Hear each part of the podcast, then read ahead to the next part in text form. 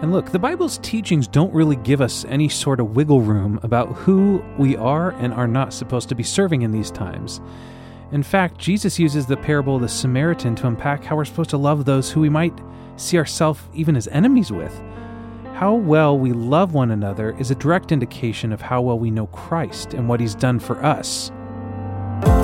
This is the Heath in Pursuit podcast with Heath Hollinsby. Each week, we'll have a conversation with various folks who are actively engaged in the pursuit of truth. This is a show where anything can be discussed, and probably will. A podcast for the seekers, the dreamers, the restless, the hurt, and the broken. This is a podcast for you. Welcome to Heath in Pursuit. Hey, thank you, James, and welcome to episode 13 of the Heath in Pursuit podcast. I am Heath Hollinsby, and I will be the guide for the next half an hour or so. We don't have a special guest on this podcast because this is a special pandemic COVID 19 episode. And um, I thought it would be kind of helpful to chat through what's going on around the world right now. Uh, as you know, COVID 19 is rapidly spreading across planet Earth as I write these very words where I'm at here in Tacoma, people are going crazy, stockpiling face masks, toilet paper, bottled water, soap, hand sanitizer. Uh, it's it's crazy. I was at Costco this morning getting a like a pitcher that heats up water for tea here at the house, and there was a 45 minute wait as they were letting certain people go in at certain times, and there's a huge list outside of stuff that they're out of stock on, and I don't know. It's just this is a weird time to be alive. I know a lot of people are under mandatory uh, quarantines or stay at home orders. Um, and so I'm I'm all for that. Do what you need to do to stay safe and be healthy out there. Um, but I'm just kind of curious as I was writing this episode. I'm looking at how the focus of many of these like hoarding efforts naturally is a protection of self and it's a protection uh, for others that we stop spreading this potential chaos that this virus could ensue on us. But in the midst of all this worry, I want to take a couple minutes and talk about how Christians throughout history have dealt with plagues in the past. Because people that are following Jesus in today's day and age, the 21st century, might actually benefit from taking a page from our Christian history as we look at how to navigate this crazy crisis known as the coronavirus. And that is, how do we get through this pandemic? With being alert and being cautious, but also not throwing in the towel when it comes to not fearing and not being anxious and to giving our lives for the other as Jesus has called us to. Now, I want to start off at the beginning and say, look, I am not a medical expert, and chances are neither are you. So I'm not going to be speaking as an authoritative voice on the subject, and, and I really don't. That's not my MO. That's not really how I run these podcasts. But more than anything, I just kind of want to show you throughout history how Christians have responded to pandemic and crises with the hopes that it might both encourage you in how to live through this and also maybe make you a good news person in your community. So I'm not going to address questions like whether or not stockpiling toilet paper shows generosity of where you believe your provision comes from or whether it's a smart move to be a provider of your family. Those are conversations that I hope that you have with your spouse or with your group of friends or your local community. But I also want to say for those people that are so fear and anxiety driven right now to blurt out answers, I'm just saying, hear me out. I've got access to the same sort of information you do. I'm probably watching news the same amount as you do. I vary between all the networks and I read really crazy websites that have totally different thoughts in the hope to get a a concept over a topic that I think is helpful to presenting to people. And so, if you're really quick to go like, "Well, Heath, you you obviously didn't see this this line of research, or you didn't see this article, or you didn't hear this, or my friend's grandma had this," I get it. It's cool. Like you know, have those opinions, have those thoughts. We're just trying to do the best we can here, and so don't come at me with a posture of anxiety and frustration and panic and losing your mind, but let's keep the posture of being a learner through this and that we might grow in to being better people and people that care about each other even more. Okay, so coronavirus facts. I'm going to start with this. Um, coronaviruses are a type of a virus, and there are many kinds, and some cause disease and others don't. The one we're talking about specifically is a newly identified type that's caused a recent outbreak of respiratory illness, and this is called COVID 19. Coronaviruses are common in different animals, and occasionally an animal coronavirus can infect humans. And there are many different types of coronaviruses, and some of them cause colds, and others cause mild respiratory, like nose or lung or throat illnesses. Other coronaviruses cause more serious diseases, including SARS, which was the severe acute respiratory syndrome, or if you remember, MERS, which is the Middle East respiratory syndrome. And coronaviruses are actually named because of their appearance. Because under the microscope, the viruses actually look like they're covered with these pointed structures that look almost like a corona or a crown. So, crown virus, coronavirus, that's where we're pulling the name from.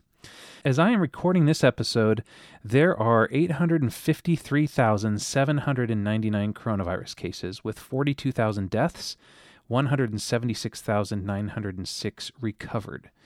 Okay, now we're going to divide those up into closed cases and active cases, and then we're going to recrunch these numbers at the end of the episode and just see in the 30 minutes together how things are accelerating. So, out of the closed cases, there are 176,906 closed cases that people have recovered from or been discharged from the hospital with coronavirus from. That's 81%. There have been 42,000 deaths exactly, which is 19% of people who have had coronavirus put to their name. There are 634,893 currently infected patients that are active cases. 95% of them are in mild condition, which is 602,619 people. And there's 5% in serious or critical cases right now, critical condition, which is 32,274 cases. As we talk about predictions, Harvard infectious disease epidemiologist Marc Lipsitch has a model that put a stop to strict social distancing without something like a vaccine or a cure coming along. And what the predictions were saying that it was allowing infections to climb right back up to their peak of about two critical cases per 1,000 people, which could be about 660,000 Americans getting seriously ill or dying from COVID 19. And even with the strictest lockdown type measures lasting from April through July, his team model is finding that this there's a surge of this disease that's going to hit us again in fall of 2020. Now, it's important to remember that the whole point of social distancing is twofold. The first, it's supposed to slow the epidemic, and what that does is it keeps the number of sick people at any one time below the maximum that the healthcare system in America can handle. The other thing that it does is it stalls the virus spread so that scientists have a bit more time to work on the treatments. If Lipsitch's team is right, the characteristics of COVID 19 might require a critical flux between strict social distancing, which is currently in place, and viral resurgence and on until maybe even 2022. Lipsitch says that if everything actually goes right with massive testing, quarantines of the ill, aggressive social distancing, things like that, it'll be possible to keep numbers down and maybe shorten the timeline of the virus, but we're not getting rid of it anytime soon. But there is good news, and the good news in all of this is that pandemics are not uncommon to human population. In fact, this episode we're going to go back to the time of Jesus and talk about different pandemics that have hit the human population since then, and we are not alone in 2020 dealing with COVID 19. The Black Plague, as you might know, is the most devastating pandemic that has ever been recorded in human history, and that resulted in about 200 million people dying in Europe in just four years between 1347 and 1351. The Black Plague is actually where they first came up with the concept of quarantining people as a way to stop disease, because people didn't really know in the 1300s, obviously, there wasn't really any scientific understanding of what caused something to be contagious. All they knew is it had something to do with being in proximity to one another. And so they had some foreign thinking officials and doctors and government people in Italy, and they took a Venetian controlled port city of Ragusa and they decided to keep the newly arriving sailors in that location in complete isolation until they could prove that they weren't sick. That was about an eight day quarantine. And the most popular theory about how the plague ended is through the implementation of these quarantines. So while some are skeptical that quarantines aren't going to actually fix things, we should be grateful because in the case of the Black Plague, they pin the success of that plague being depleted on Earth due to quarantine measures in Italy. Medieval people believed that the Black Death or the Black Plague came from God, and so a lot of religious people were trying to solve the issue with prayers and different rituals and bead counting and praying to Mother Mary. And while this is informed by a worldview in which they were living, it's a response that we see in a lot of Christians today. I know there's massive denominations, even in America, that are trying to speak through television's healing. They're saying we just need to pray harder, and that is just not a healthy way to view pandemics because God often calls his people to action, not just sitting in an office or on a couch praying for the world, but actually getting their hands dirty and helping fix and restore that which is broken on planet Earth. Smallpox was an endemic that was familiar to the people of Europe and Arabia and Asia for centuries. And it was a persistent plague in that it killed three out of ten people that it infected, and it left the rest of them with these pockmarked scars. I had chickenpox when I was a kid, and I still got scars on my forehead because of it. Now, the indigenous people of Mexico and the United States had really no natural immunity to smallpox, and because of that, the virus cut them down by the tens of millions, and it was not a fun time to be alive. Centuries after smallpox ravished the world, it was announced that it became the first virus epidemic to be ended by a vaccine, which is great. And this came primarily from the work of a British doctor in the 18th century named Edward Jenner, who discovered that milkmaids that were infected with a milder virus called cowpox seemed really immune to smallpox. And what Jenner did was he famously inoculated, much to the dismay of this person's mother, his nine year old gardener's son with cowpox and then exposed him to the smallpox virus, and there was no bad effects from it. He didn't catch it. So, though it took two more centuries for the World Health Organization to announce that smallpox had been completely eradicated from the face of the earth, that did happen in 1980, and people have been rejoicing ever since. Another one that was really crazy was cholera. Again, this was in England, and this killed tens of thousands of people back in the early to mid 19th century. There was a prevailing theory of the day that had people thinking that cholera was being spread by bad air, known as miasma, I think is how they pronounced it. Fortunately, there was a doctor in England named John Snow who thought this cannot be right, and he suspected that this disease that was pretty mysterious at the time was killing its victims within days of its first symptoms, he thought it was coming from London's drinking water supply. And so, in the middle 1800s, it's important to remember that people didn't have toilets like we have today or running water to do cooking and to do laundry and that sort of stuff. In fact, they even used town wells and communal pumps to get the water that they actually had so that they could do their cooking and their washing and their drinking and all that sort of stuff. And another thing they didn't have was proper septic systems because most homes and businesses didn't have them because um, they were just too costly and that technology wasn't advanced yet. And so they would dump their untreated sewage and waste directly into the River Thames or into these open pits in the cities called cesspools. Now, this is where it gets dark because water companies would bottle water from the Thames and then they'd take it to the pubs and the breweries and other businesses, and that's how they got fresh water to the community. What Dr. Snow believed was that this water that was being dumped into the river or even into the cesspools in local towns was contaminating the water supplies, and that's where this crazy rapid spread of disease was coming from. In 1854, in August, there was a suburb of London called Soho, which was where Dr. Snow himself lived, and it was hit really hard by a terrible outbreak of cholera. He thought it was time to get busy, and he went to work proving his theory that it was the water and not the air that was the cause of the outbreak. After doing research, he took this research to the town officials in September 7th of 1854 and convinced them that they need to take the handle off the city the pump to the well, making it impossible for residents to draw water. While the officials were really reluctant to believe him, they actually did as a trial, take this handle off, and they found that cholera almost immediately trickled to a stop. It's important to remember, though, that cholera is still an issue to third world countries and many poverty stricken countries still don't have access to clean water. And researchers are still estimating that every year there's between 1.3 million and 4 million cases of cholera, with up to 143,000 deaths happening worldwide. So, this is still a global pandemic, and let's not let our privilege ignore that because we don't have to deal with that in America in 2020. I want to go back to even earlier than the plague, and I want to go back to like the first 100, 200 years of early Christianity with the pandemics happening then. A lot of this research has come from a book by Rodney Stark called The Triumph of Christianity. And then there's another book that I read by Gary Ferngren called Medicine and Healthcare in Early Christianity that are two sources of really radical information regarding how early Christians took on medicine and healthcare.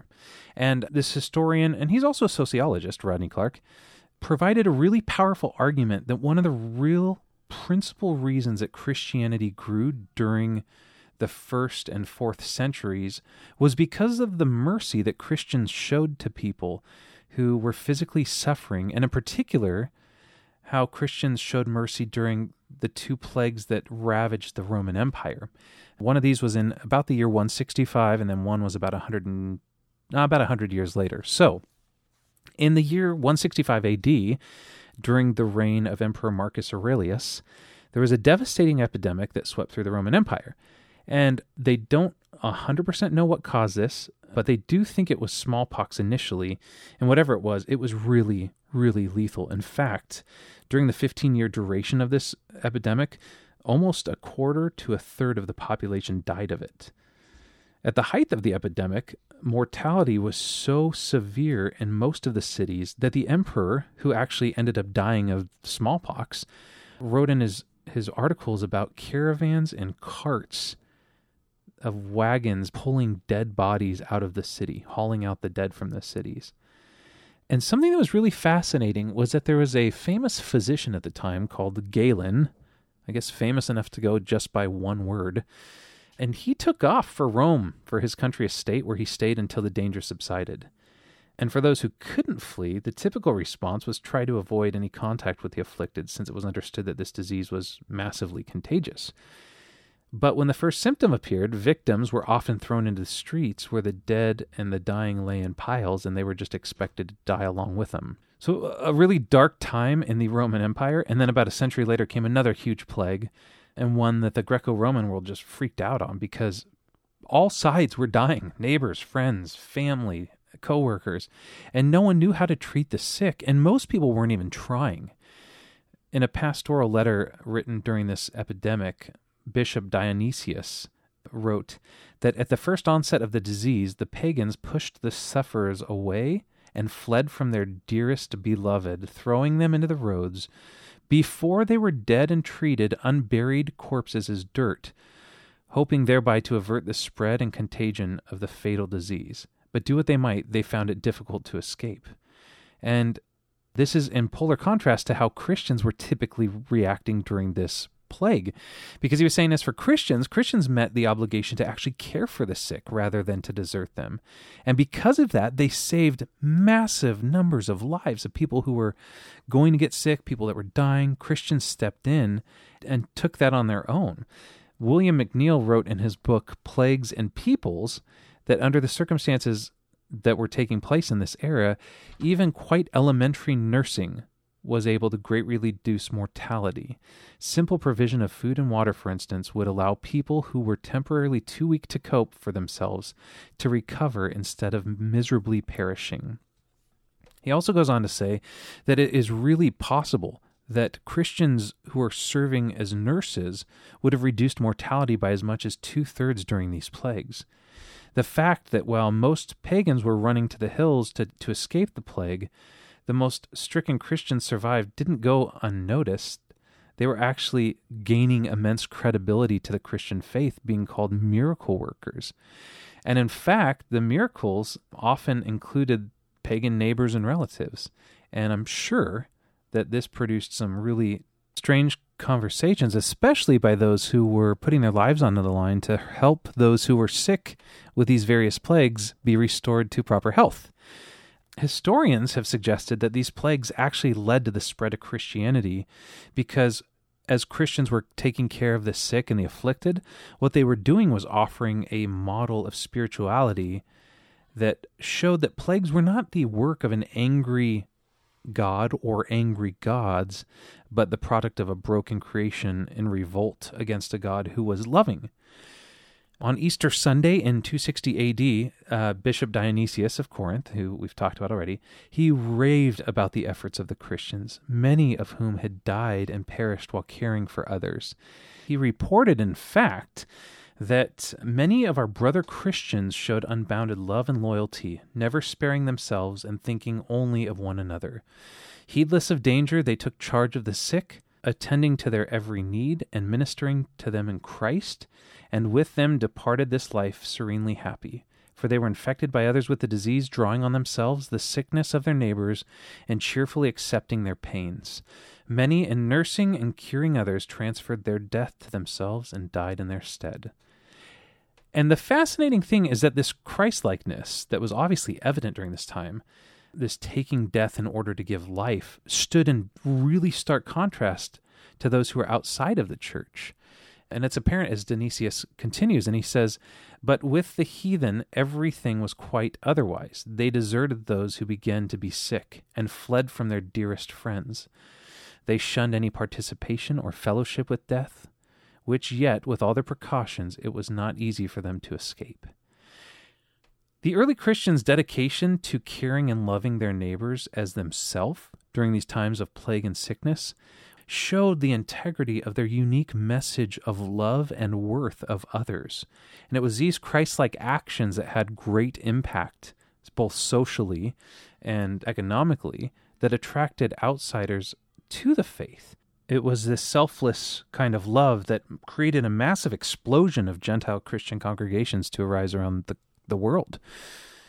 Okay, so we're going to talk about how Christians have responded throughout history.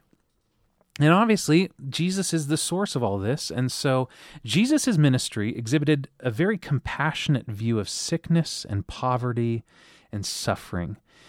He responded to the sick with humane acts that were intended to alleviate their suffering and provide them a sense of self worth and revealing of the Imago Dei that they were created, the image of God that they bore.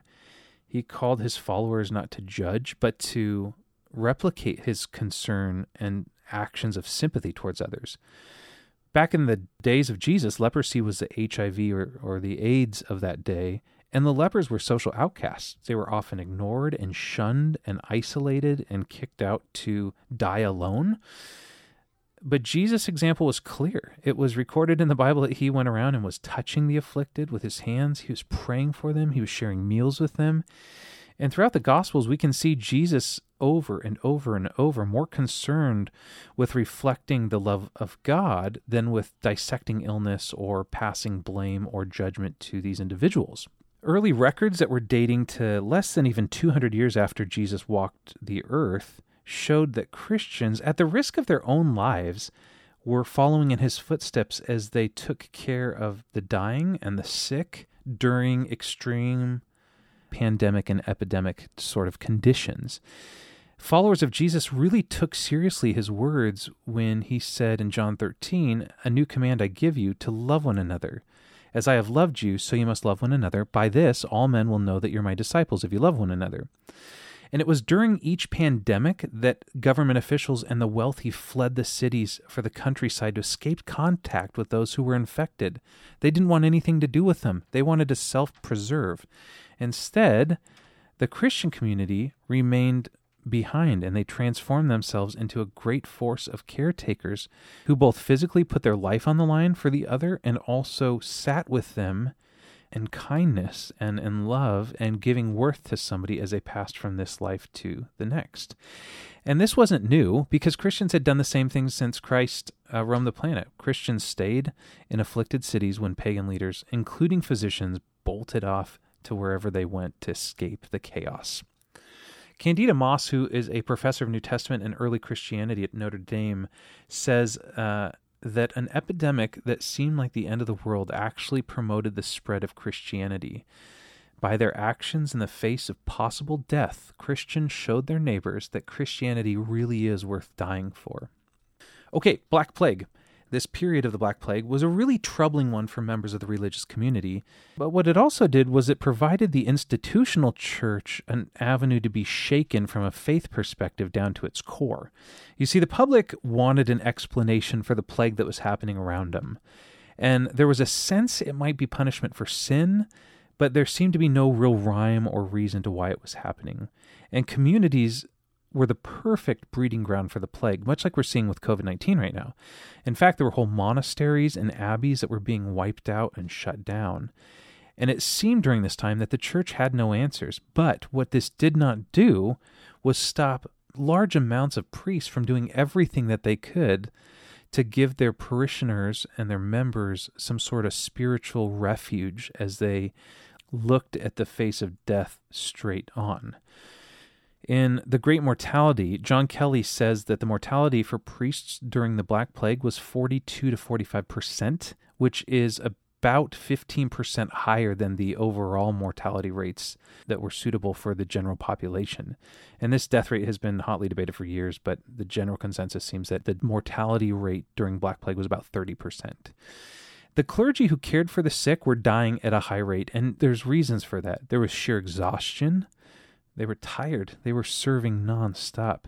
There was repeated exposure, moving from home to home all day and all night to visit those who were dying, and that made priests very vulnerable. And because there were so many sick, there were few priests that remained as the disease progressed. In fact, Clement VI declared that the dying could make their confession to anyone present, even to a woman, and it would still lead to salvation. This was a big deal for the church because typically up to that point clergy were the only ones that were allowed to perform last rites but there was just none of them left. They had all put their life on the line contracted the plague. The uh, the rates were dropping of who they were and so we got to declare that you can confess to anyone and it's going to work because our hands are tied. We've got nobody left.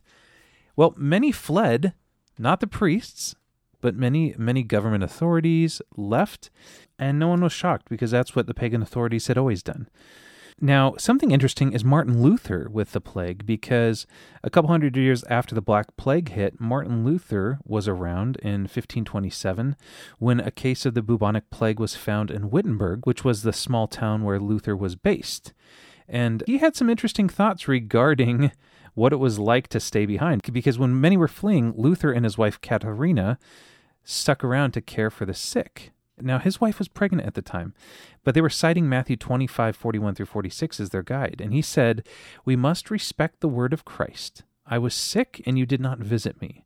According to this passage, we are bound to each other in such a way that no one may forsake the other in his distress, but is obliged to assist and help him as he himself would like to be helped. Luther spoke of circumstances where fleeing was permitted, and even conscious of our propensity towards self righteousness, he warned Christians not to judge one another for different decisions, but in writing of his own commitment, he remarked, We are here alone with the deacons, but Christ is present too, that we may not be alone, and he will triumph in us over that old serpent, murderer and author of sin. However much he may bruise Christ's heel, pray for us, and farewell. That was dated August 19th, 1527. The refusal to leave Wittenberg actually cost the life of his daughter, Elizabeth. This is a tension point in my research where I just I can't figure out what to do with this because I go, you're not being a provider, but you're feeling called to heed the words of Jesus, and there's a disconnect.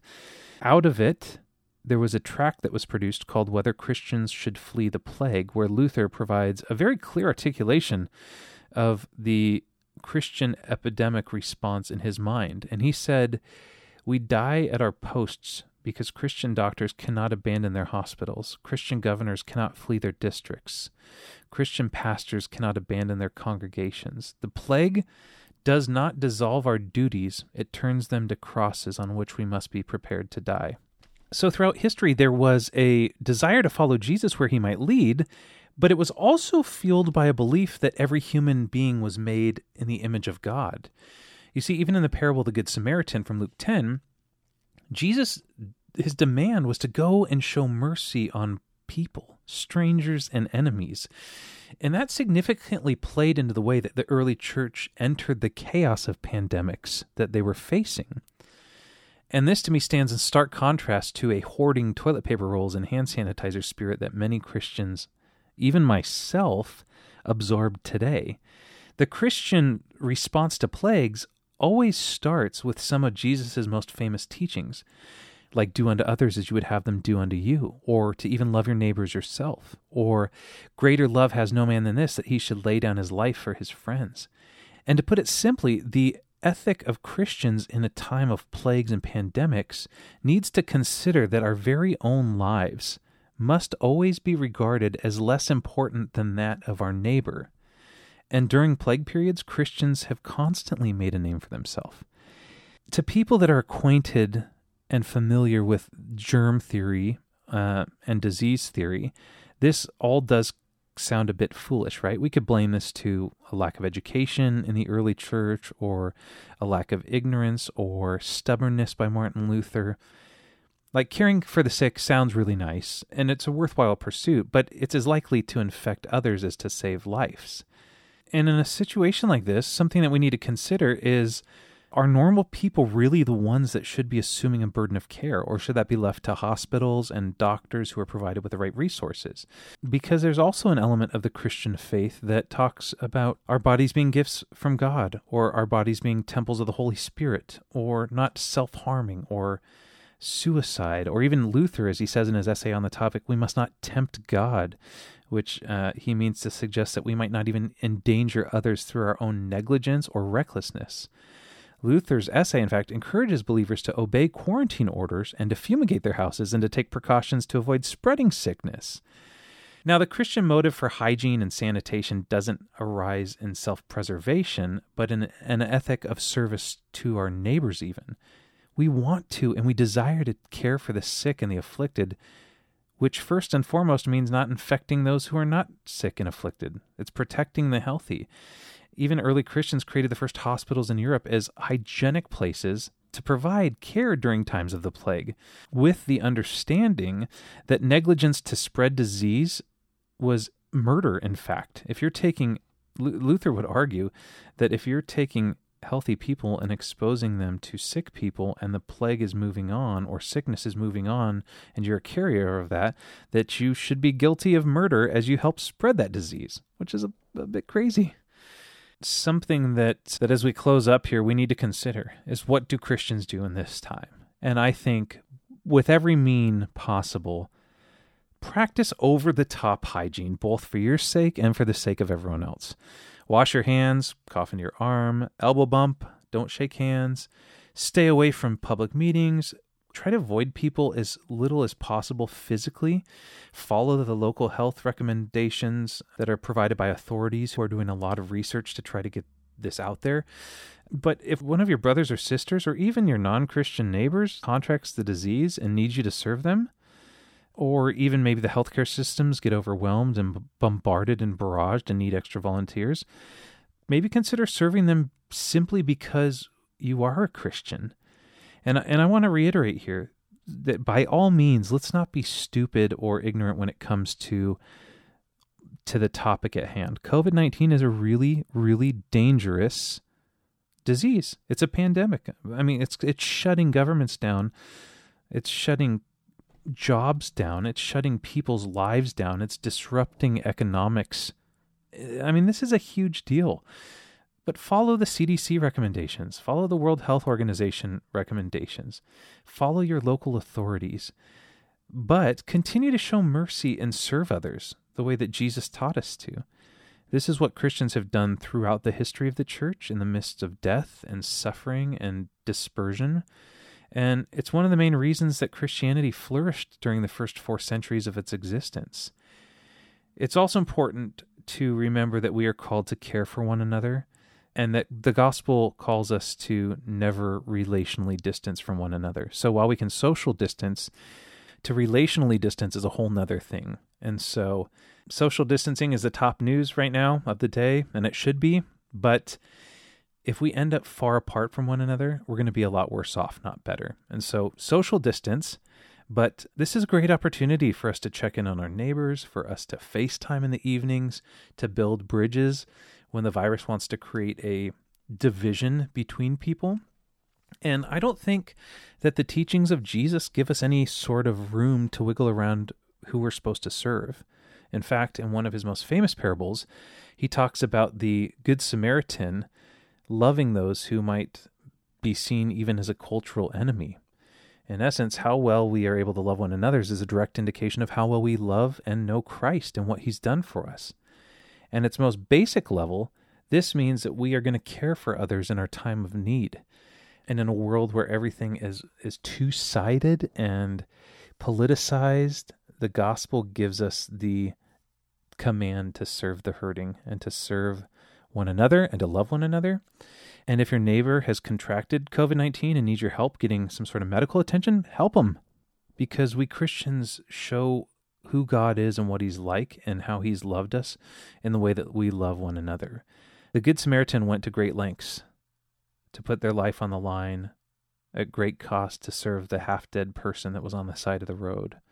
And this is a perfect example of what Jesus is like, who gave his life for us. And greater love has no man than this. Like we get to overcome chaos and panic and fear and anxiety by serving and loving and remembering ultimately that life is a vapor and it's a gift and that we have hope of the age to come and not in everything that is seemingly falling apart around us. As I told you at the beginning of the podcast, I was going to read this quotes uh, as far as where we've come. Currently, there are 854,039 coronavirus cases, 42,014 deaths, so 14 deaths up since I started this episode, with 176,906 recovered. That is a difference of 240 viruses at this point, and uh, it's going to continue. Let's not lose hope. And I just thought it'd be kind of cool to end this podcast by reading the Beatitudes because they've been rocking my world lately. I haven't spent too much time reading the Bible these days, but Matthew 5 uh, Beatitudes have really been helpful. And so I'm going to read those to us as we close. Blessed are the poor in spirit, for theirs is the kingdom of heaven. Blessed are those who mourn, for they will be comforted. Blessed are the meek, for they will inherit the earth. Blessed are those who hunger and thirst for righteousness, for they will be filled. Blessed are the merciful, for they will be shown mercy. Blessed are the pure in heart, for they will see God. Blessed are the peacemakers, for they will be called children of God. Blessed are those who are persecuted because of righteousness, for theirs is the kingdom of heaven. Blessed are you when people insult you, persecute you, and falsely say everything evil against you because of me. Rejoice and be glad, because great is your reward. And my encouragement to us is let us not be driven by fear, no matter what transpires in the next day or hour or week ahead, but may we be guided by something greater who has declared a blessing upon those who show mercy. We're going to get through this. Stay healthy. Thanks for listening to this episode of the Heath in Pursuit podcast. We look forward to being back with you next week. For more information on the various works of Heath Hollandsby, please visit heathinpursuit.com.